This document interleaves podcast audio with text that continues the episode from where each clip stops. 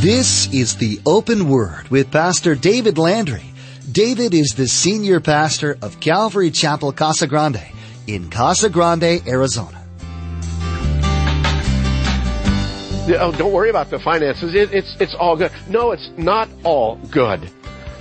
But God can work good through it when I entrust all of my life into His care and when I understand the greatness and the riches of who He is and how He, over and above all situations and all circumstances and all events of my life, He is still in charge. And He is still working this wondrous plan of His. Join us today as Pastor David continues his teaching through the book of Romans. Pastor David will be teaching you the importance of keeping your eyes focused on the providence and promises of God during trials. Do you believe that God is still actively involved in your life while you're going through trials? God is sovereign over all the earth and creation and over all your issues and your trials. Your promise that the Lord will work together for good through those trials that you're going through. Now, here's Pastor David in the book of Romans chapter 8 verse 28 with part 1 of our message entitled Secure in His Victory. Verse 28 we read, For we know that all things work together for good to those who love God, to those who are the called according to His purpose. Now, I dare say that probably many of you within this congregation this morning not only are familiar with this verse, but some of you have this verse even memorized. You might even have it as a plaque in your home. I shared with you the, the plaque that we had uh, last week that uh, the will of God will never lead you where the grace of God cannot keep you, and that's within our home. This verse here it would would make great plaque material. And when I am in trouble, though, don't show me this plaque. When I'm in trouble, I don't want to hear this. Because again, when I'm in trouble, this doesn't really make sense to me. And you know it yourself that platitudes and quaint sayings and sometimes even scripture verses, I don't want to hear that right now because the hurting is so real and so intense. And when somebody comes and flippantly says, Oh, brother, don't worry. Don't forget, everything works together for good to those that love God. You know, you, you don't understand what I'm going through. You don't understand what, what just took place in our family's life and in our lives. You see, it's easy for me to be able to share this verse with you when you're going through trouble. But just as hard as it is for you to receive something like this when in, in, in the depths of your very being, your, your guts are being ripped out. I guess I can say guts in church, but you know what I mean. In the same way, for you to say the same thing for me, I, I deal with the same issue. Everything is working out for good. But the reality is, is not everything is good. Amen. Amen. There's things that happen in your life and in my life and in, in the world. They, they are not good. The suffering and the pain that we go through, the agony, the heartbreak, all of these things that are evident in the lives of, yes, even believers. There's no way that I'm going to come up to you this morning and say, oh, don't worry. I know, I know what you hear about that doctor's report, but really it's good. No, it's not. It's a crummy doctor's report. And it makes me feel bad. Oh, don't worry about the finances. It, it's, it's all good. No, it's not all good.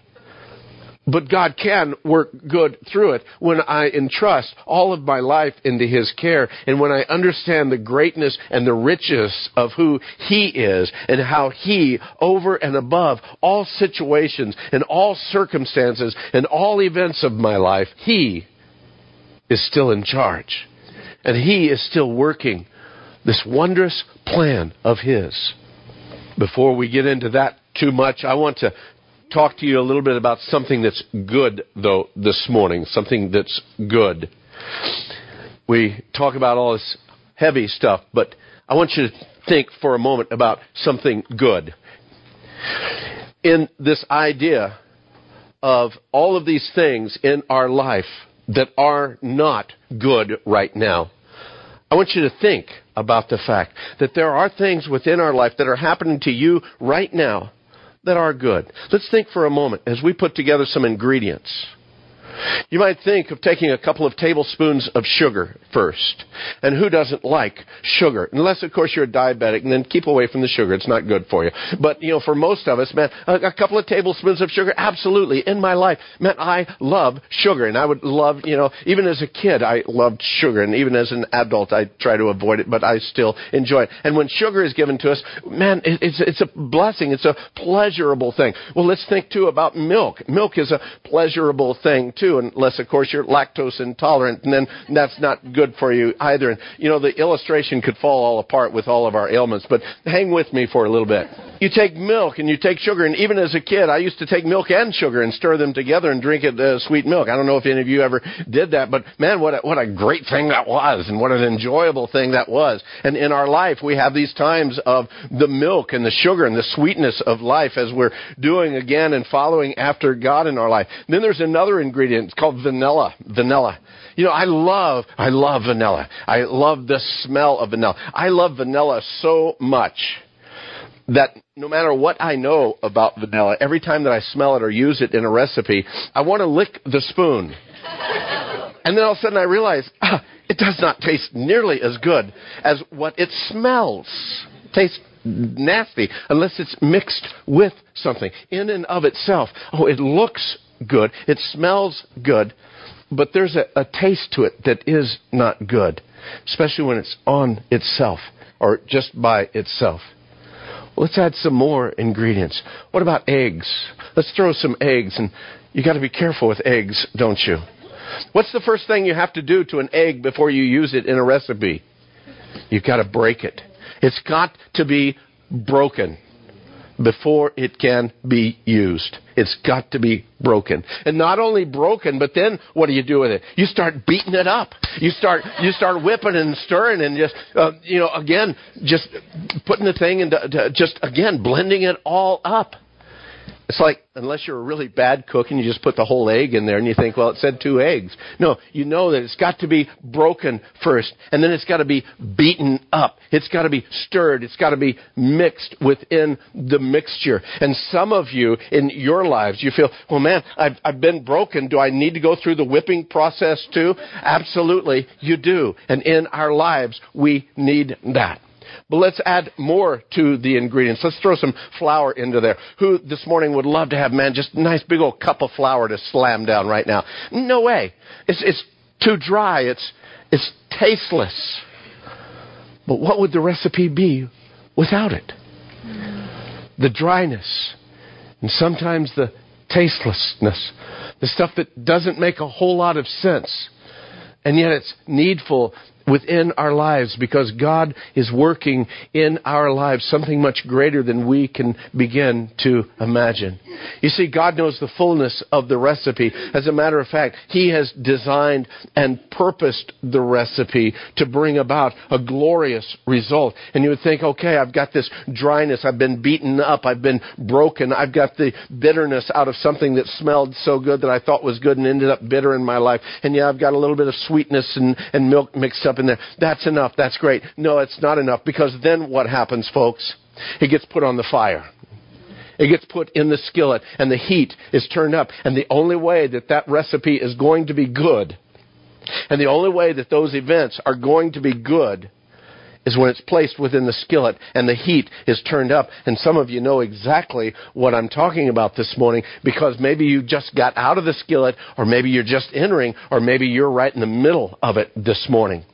And all of these ingredients added together, some are good and some are a blessing in your life, and you've experienced these sweet things. And some of the things in your life, you know, man, they looked good to begin with, but it ended up bitter. And some of the things in your life, man, it was a brokenness, a, a, a beating time. You felt like you were in, again, the, the great mixer of life, and you were just being spun around, not knowing what side was up, what side was down. And perhaps in your life, you're in that time of just dryness and tastelessness, and there. Doesn't seem to be any rhyme or reason, and there's no real outpouring of God in your life. You pray and there's, there's no real response. It's just a real dryness. But you know what? God has a plan. God has a purpose in all of these things. But He's not finished with any of us yet. There is that skillet time. There is that heating time. There is that refining time that He all brings us through. And that's why we can look at a verse like verse 28 and it says, we know that all things work together for good to those who love God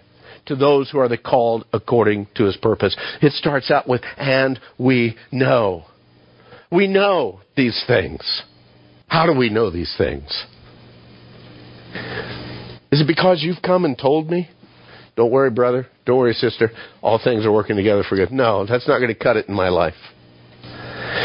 Is it because I read it in the scripture and I said, well, I guess so. I mean, the word says it, so I guess it is reality, that doesn't even make it real in my life. What makes it real is the process of life and the events of life that as we live day in and day out, and we can look back 10 years ago or 20 years ago and say, man, I was in the blender back then, or I was in the fire back then, and you know what? God preserved me and God brought me through that. And I can see now at this point in time in my life, man, some glorious and some wonderful things. Then, the testimony of another, or then the word becomes life. But if it's not real in here first, folks, then how can I really know? How can I really know? It's just like our faith. Our faith cannot be that kind of faith where, yeah, it's your faith or my parents' faith.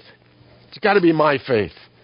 And my faith is not only refined and built up, but it's made evident in the process of the trials of life.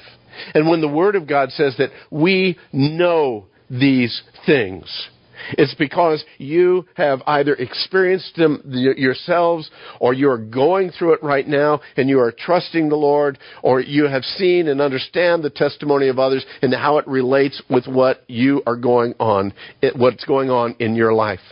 The only way that we can really know and be assured of these things if we understand what is known as divine providence. The divine providence of God. And that is that understanding that God is in charge.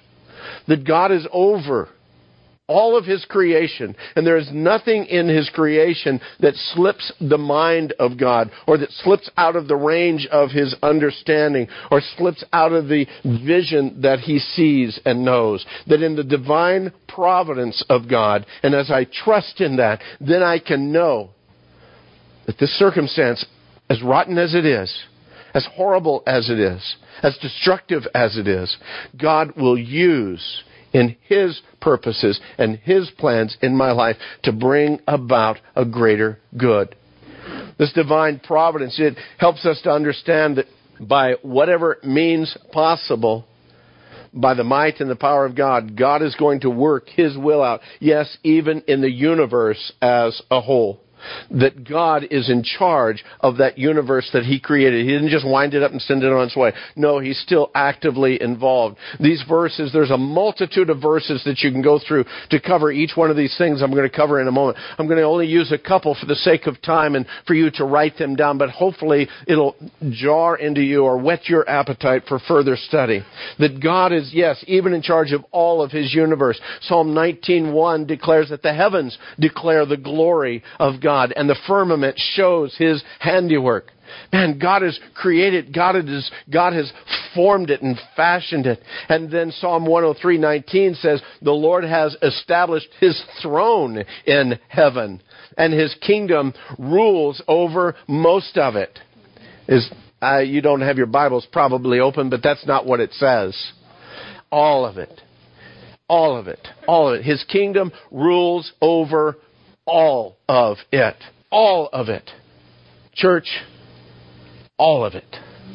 There's not a part, portion, crevice, closet, situation, time frame that God does not rule over. I don't know what your understanding of all is, but from what I understand of all, it means all.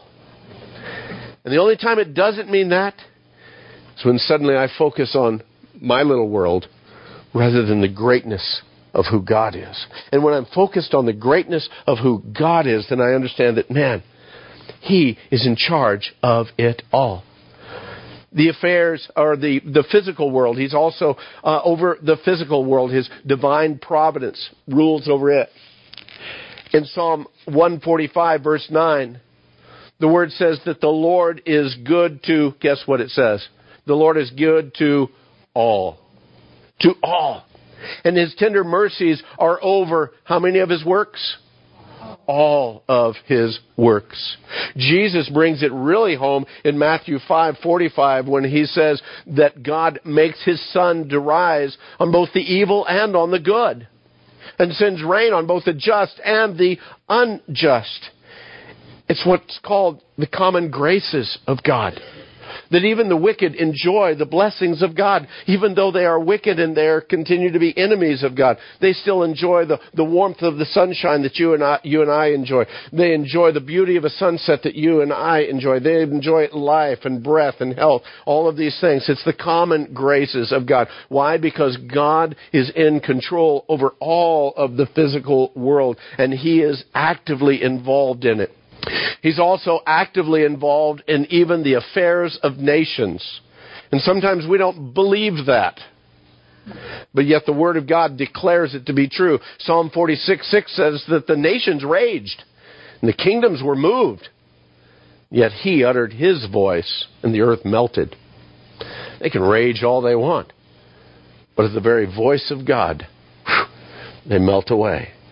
He causes kingdoms to rise and to fall. Psalm 66 7 says that He rules by His power forever, and His eyes observe the nations. God is in control, and He is in charge of the rising of kings and the falling of kings, the rising of princes and the destruction of princes. And we might say, whoa, whoa, wait a minute, hold on a second. What about guys like Mussolini and, and, and Hitler and the Saddam Husseins and those kinds of maniacs? You know what? You can do battle with that all day long if you want. You can do battle with that all next week and all next year if you want. But the Word of God if you believe the Word of God, you have to understand that God is over all of His creation, and God calls His nations to rise and nations to fall. And how and where and when these evil men take control. It's not by my understanding, but that's God. And if I believe in the divine providence of God, then I have to understand that even in the wickedness of men, God is going to work through that. He either caused them to be in place because of judgment that needs to come, or He has allowed them to be in place because of a testing and a refining that needs to come about. But, beloved, if you don't believe that God is in charge, then you have God in this nice, neat little box, and as long as He acts like you want Him to act, then He's going to be your manageable deity, and you can deal with that. But as soon as you take the top off of that box, then God is no longer acting the way that you want Him to act, or designing the world the way that you want it designed, suddenly you don't know how to handle that. Beloved, your God needs to be bigger. You need to understand that He is much, much greater than our understanding. Because He's also over human birth and destiny. Human birth and destiny. In Jeremiah 1 5, Jeremiah the prophet declares what the Lord spoke to him, and he says, Before I formed you, Jeremiah, in the womb, I knew you. Before you were born, I sanctified you, Jeremiah. I ordained you a prophet to the nations. Jeremiah understood by the word of the Lord that God, even before he was formed and fashioned within his mother's womb, that God knew him. God had a plan and a purpose, that God separated him, that God called him even before he was born to be a prophet to the nation of Israel. Now, beloved, that is an amazing, amazing truth and a doctrine that you and I need to understand from the very depth depth and core of who we are as believers because we as a nation are guilty of killing future prophets and future moms and future dads and future teachers and future preachers, future evangelists. We as a nation are guilty of killing through the lawful abortions that we have in our nation, of killing off the future even of our own nation. God knows God has planned, even human birth and destiny. Paul understood this.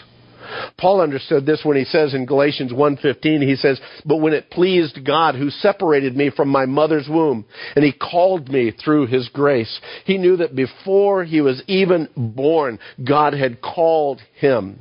Even though most of his earlier life he spent in absolute rebellion against God as he pursued religion, and God had to interrupt his life and say, No, it's not religion that I want, it's relationship that I want, Paul. And so God brought him into his kingdom, and yet for much of his life he ran from God, and yet Paul understood that before he was even born, God had called him for the very purpose that the end of his life was spent in fulfilling. God is even in charge of human successes and failures. Jesus speaks to us in Luke chapter 1, verses 52 to 53. He says that God has put down the mighty from their thrones, and He's exalted the lowly. He has filled the hungry with good things, and the rich He has sent away empty. It's God who is going to cause you to be a success. It's God who allows you to be a failure or perhaps even causes it.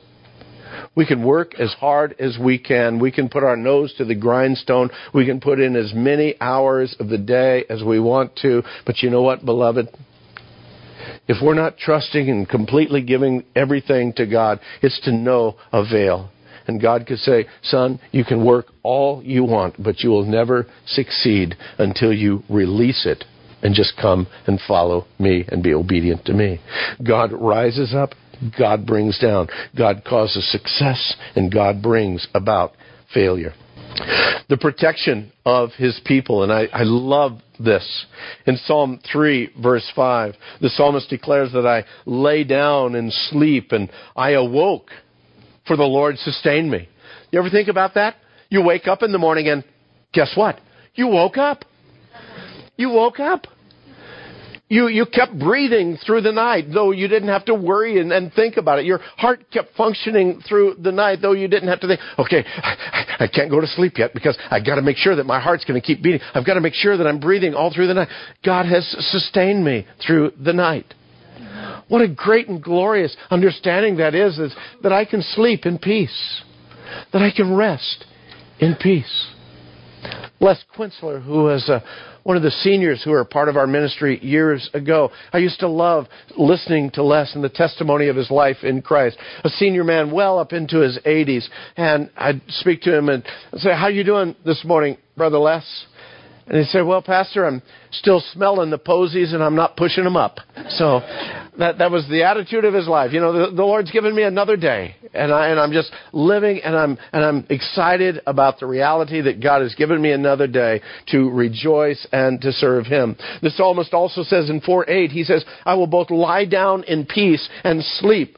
For you alone, O Lord, make me dwell in safety. You alone make me dwell in safety. How many people, and in particular believers, Every night as they go to bed, their thoughts and their minds are filled with the worry of the events of the day and the fears about tomorrow. And as every study you can look at speaks about the fears that we look at tomorrow, 80% of them never happen, and yet we spend our nights in turmoil, tossing and turning because of fear in our life, rather than being able to sleep in the sweet peace of knowing that my God reigns, and in His divine providence, and in His sovereignty over all of His creation, and in the greatness of Love for me, I can rest in Him. I know I've got hell to face tomorrow. But you know what? I know that my God is with me. And I'll be able to stand at those very gates. And I'll be able to persevere, not because of my strength, not because of my armament, but because of Him working in me. Do you know what the stress and the anxiety does in your life? The ulcers, the stress attacks, the anxiety attacks that it does. You know what? A Christian ought never, ever, ever to have those things. And yet they're just as common in believers as they are in non believers. Why is that? I believe because we do not truly believe in divine providence. We do not truly believe in the sovereignty of God. Thanks for joining us for today's edition of the Open Word. Pastor David will continue verse by verse through the book of Romans next time. It's been said that if a believer were to drop their Bible on the ground, it should fall open to the book of Romans. Why, you might ask? Because this book is packed full of doctrine that we truly need to grasp as believers in Jesus. Or maybe you're listening today and you haven't placed your faith in Jesus yet. We encourage you to continue tuning in Monday through Friday as Pastor David shares insights from this book. Pastor David will be teaching through this book with hopes that all those tuning in each day here on the open word would either be saved or be encouraged in their salvation. If you're like most people, you probably use a smartphone. Once you subscribe to the Open Word podcast, you'll always have solid Bible teaching available to you anywhere, anytime. So log on to theopenword.com and subscribe to the Open Word podcast.